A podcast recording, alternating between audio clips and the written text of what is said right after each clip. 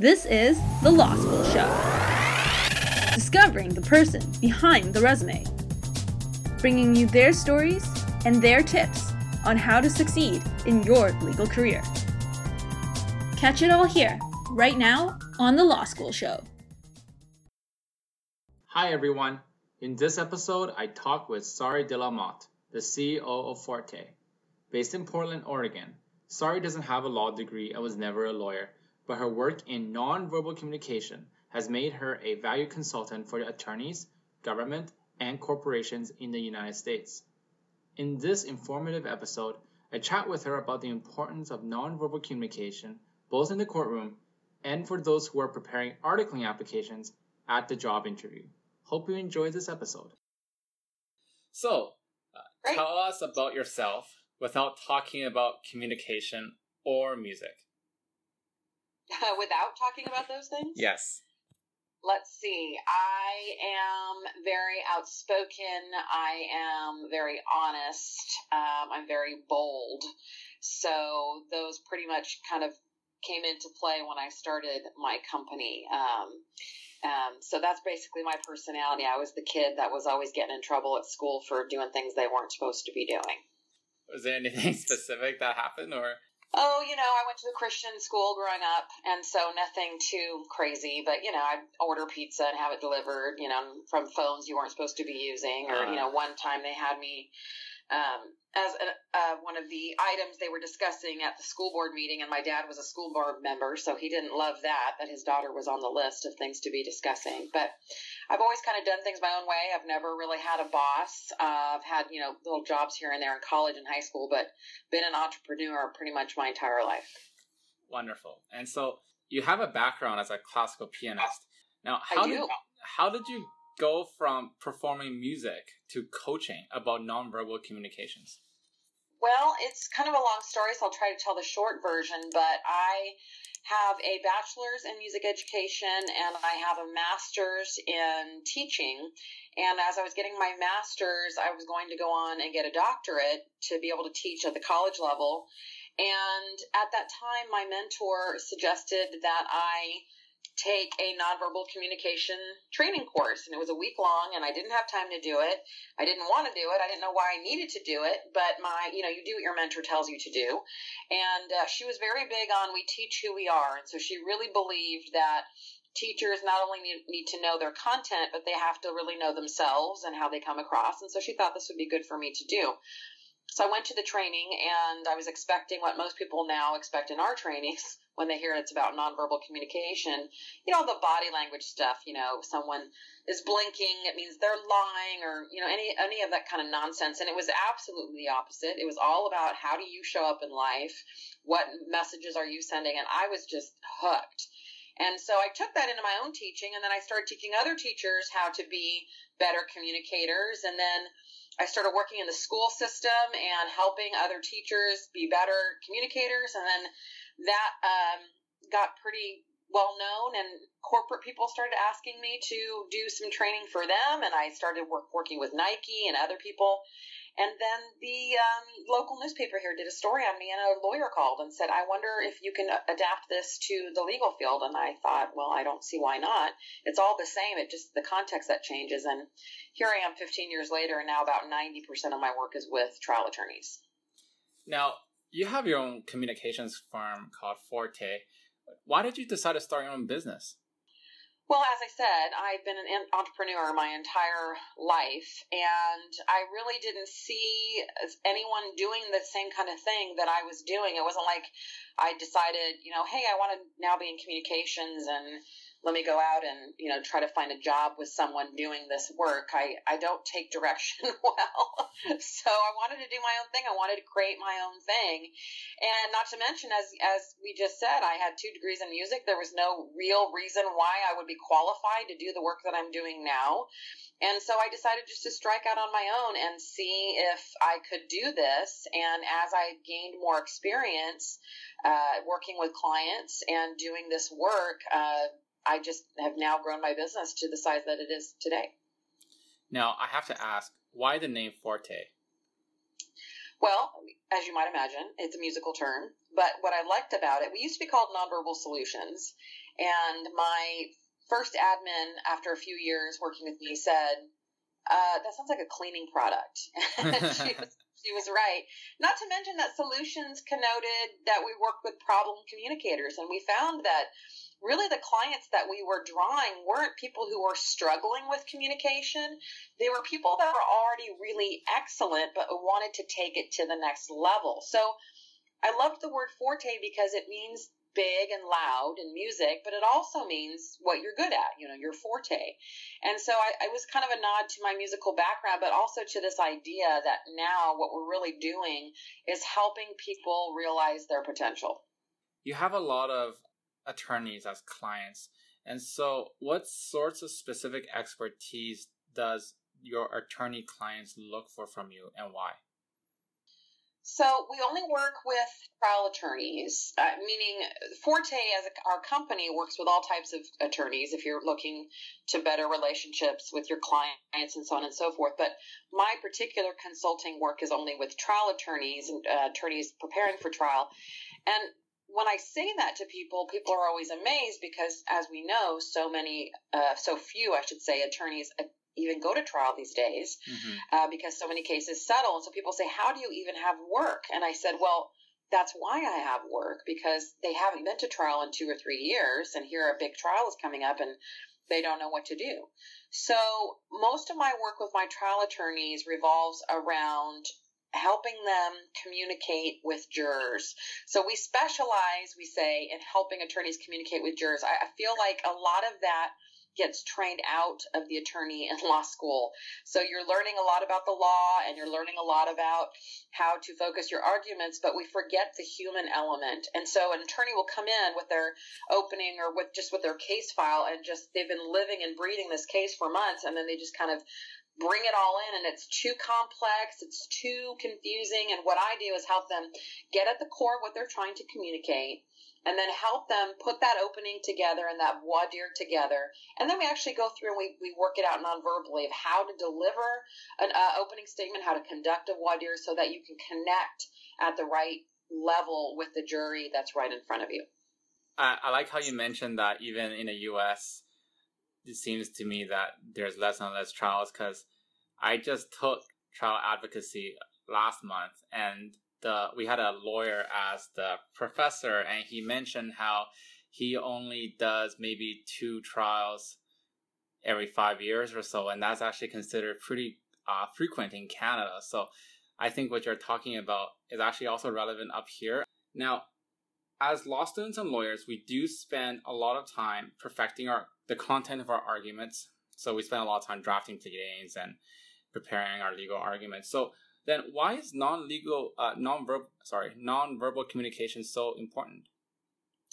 Well, we teach here that there are three components to any excellent message. The first is content, like you mentioned. So you've got to have good content. We're not saying you don't or that the content doesn't matter. Of course it does. Uh, but the content is only one piece. The second piece is the delivery. How are you getting that content across? Because I'm going to assume in a legal courtroom that both attorneys now not this is not always the case but assuming that it is the case both attorneys one for each side has their content down. They've got a plausible argument for why things went down the way they did. It really is then going to come down to the delivery how they get it across. Jurors are looking for a leader and that is communicated non-verbally. Your credibility, your authority, your likability, all of those things get communicated non-verbally. That doesn't get communicated through your content. And not only that, we've got the third piece, which is the reception piece, which is how was my message received?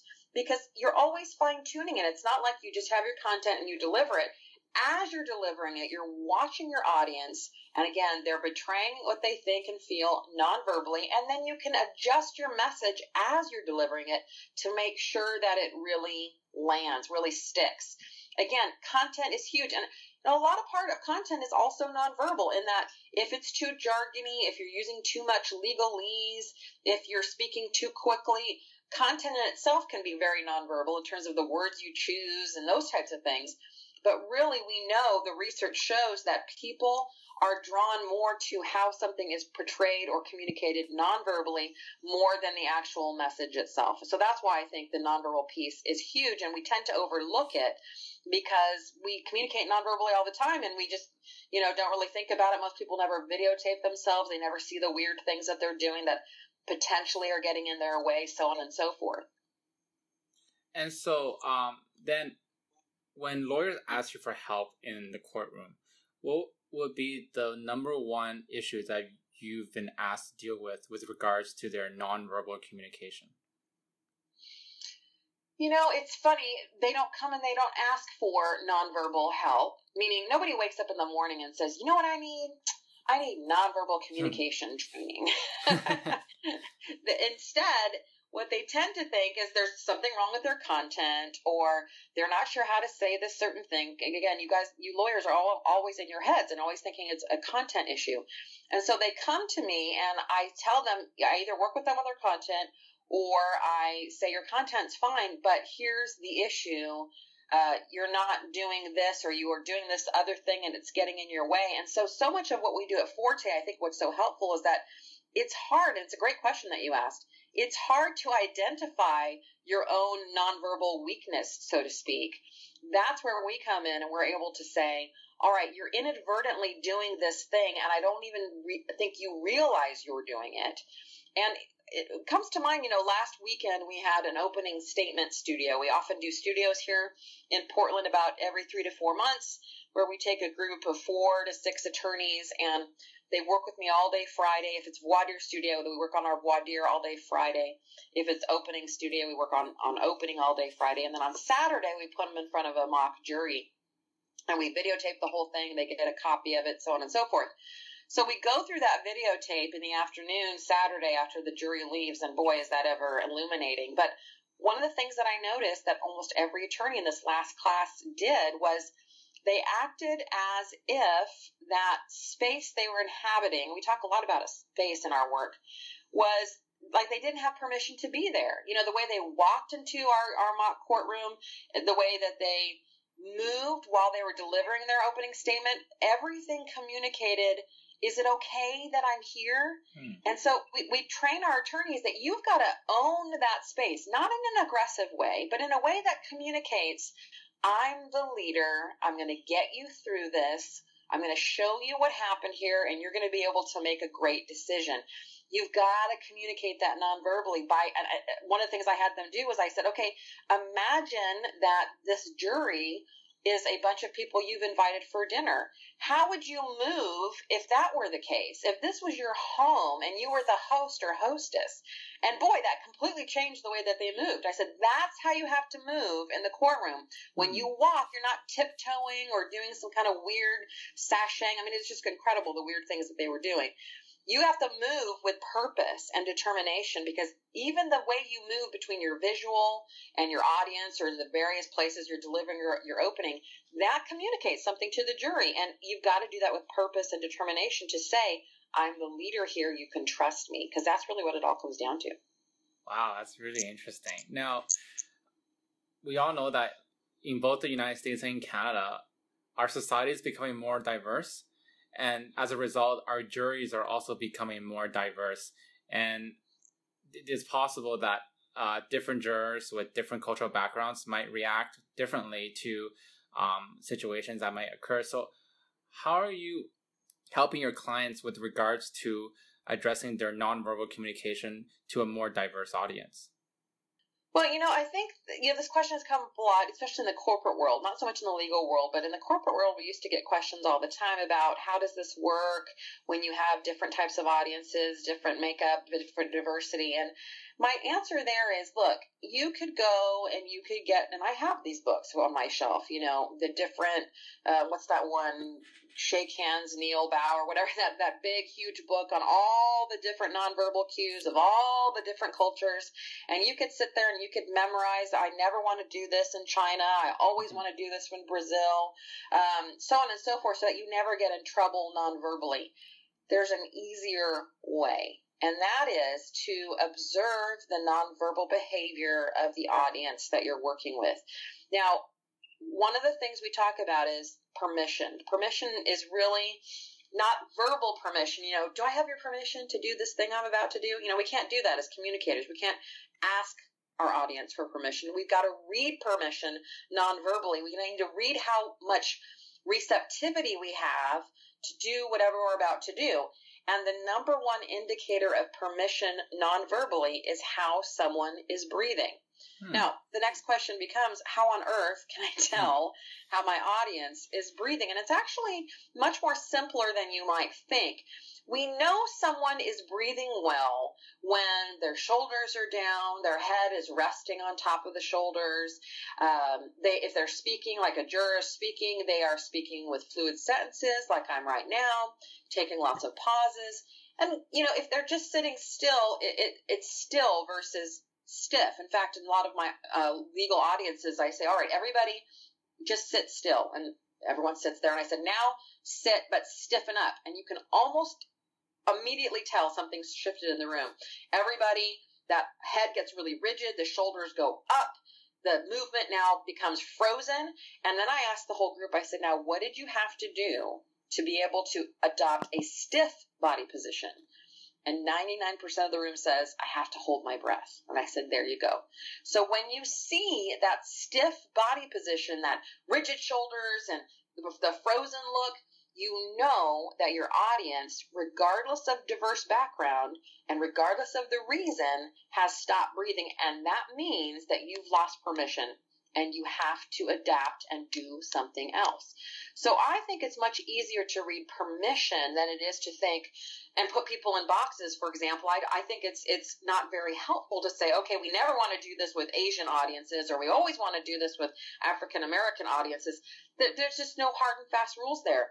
People are people, and does cultural background come into it? Of course.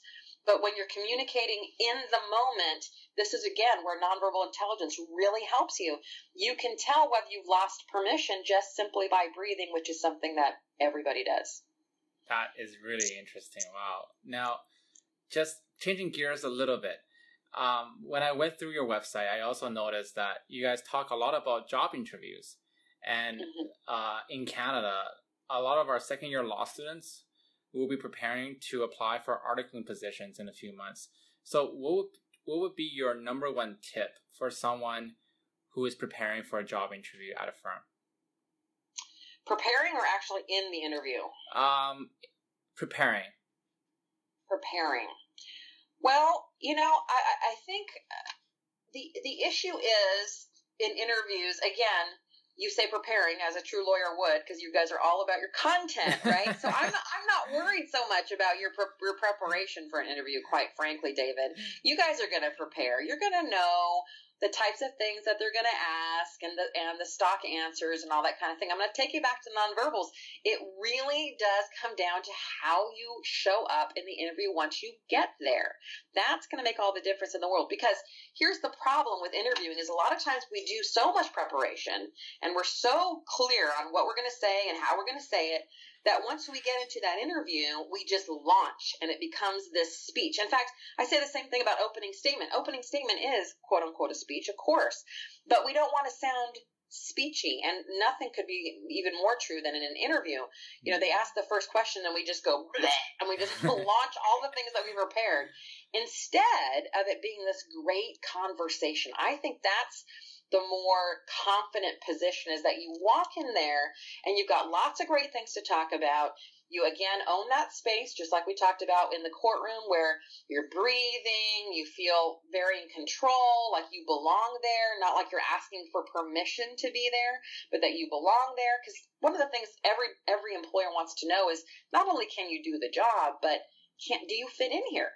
Do you hmm. fit in here? And so when you walk in and you appear that you're breathing well, that you're comfortable in your own skin, I can't talk about breathing enough. We talk about it so much. Um, then you go into conversational mode. So they ask you a question, you answer, you take a pause, maybe you ask them a question, and it just becomes this really nice back and forth. I tell you, most people get the job when the interviewer feels like it wasn't an interview so much, but this great conversation that just happened. And again, I can't help but, but point out the similarity between that and voir dire. Same thing, we're questioning our jurors. It should feel like a great conversation that you're facilitating versus a cross exam, which is what ends up happening a lot of times in voir dire. So, prepare. I have no problem knowing that you guys are going to prepare your content well. But once you get there, breathe, take in the space, and make sure to treat it like a conversation versus a rehearsed monologue. I'm just going to pick up on one of the points you just mentioned. So, you mentioned that you should own the space you're in. And I have a really like specific question about that. Since a lot of our students who are interviewing at firms, they're typically going to be at like a boardroom setting, and they'll be sitting down at a table with the interviewers. So, should that student put their hands on the table or not on the table? Well, you know, that reminds me of a question where uh, I was speaking with Rick Friedman, big trial attorney down here in the States, and uh, I was on a stage with him, and somebody asked me a question, and they said, How close should I stand to the jury? And I said, Three and a half feet. I have no idea how close you stand to the jury. The jury will tell you how close they can stand, that you can stand to them if you can read permission. I think the same thing is true here in terms of interviewing. Uh, let me let me first step back and talk about when we talk about owning the space what we're not talking about is being aggressive. So there's there's two there's really three nonverbal spaces I see most people inhabit. One is hiding. Okay, so that's where they are drawing in. They have very small body language. They're really communicating, don't hurt me. I don't want to, you know, make an impression. Then all the way over on the other side is aggression. So that's the pushing behavior that I'm the most important person here. Pay attention to me. What we're talking about when we talk about owning the space is confidence. So that's that really middle ground that says, I'm someone that's authoritative and credible, but I'm not pushing myself on you. So I would, you know, a lot of that is, is a nonverbal thing in terms of owning the space is this idea that I, I tend to think most people kind of walk around with like a nonverbal, one of those, you know, dog collars when you go to the vet and they put it mm-hmm. around the dog head, right? We only see right in front of us. So, so much about owning the space is about kind of taking that nonverbal blinders off and bringing the entire space into your awareness so that you're kind of aware what's behind you, what's in front of you, what's above you.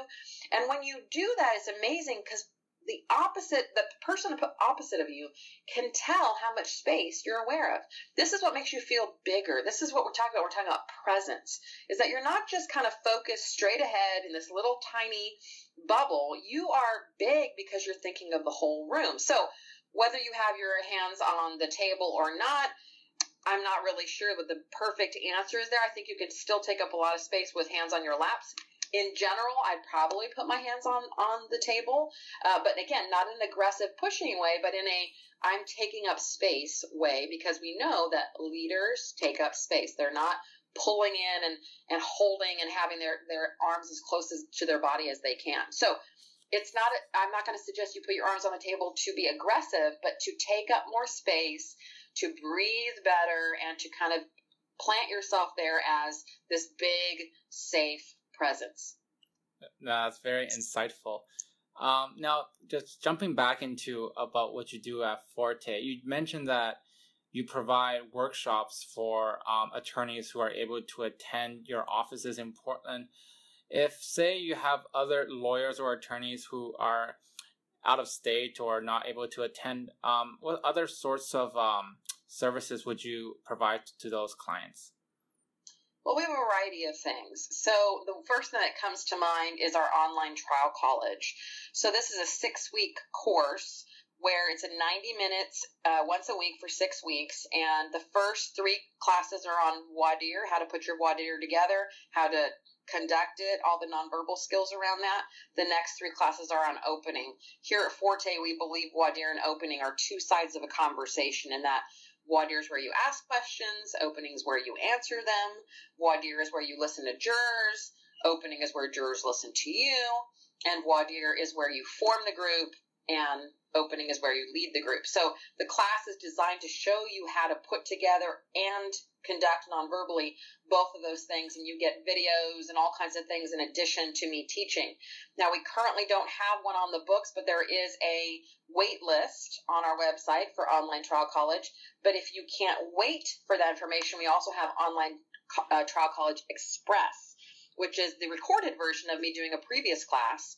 And you can get all the content. You won't get all the videos and all the feedback that you get when you're doing it live with me, but that's a way to get the information.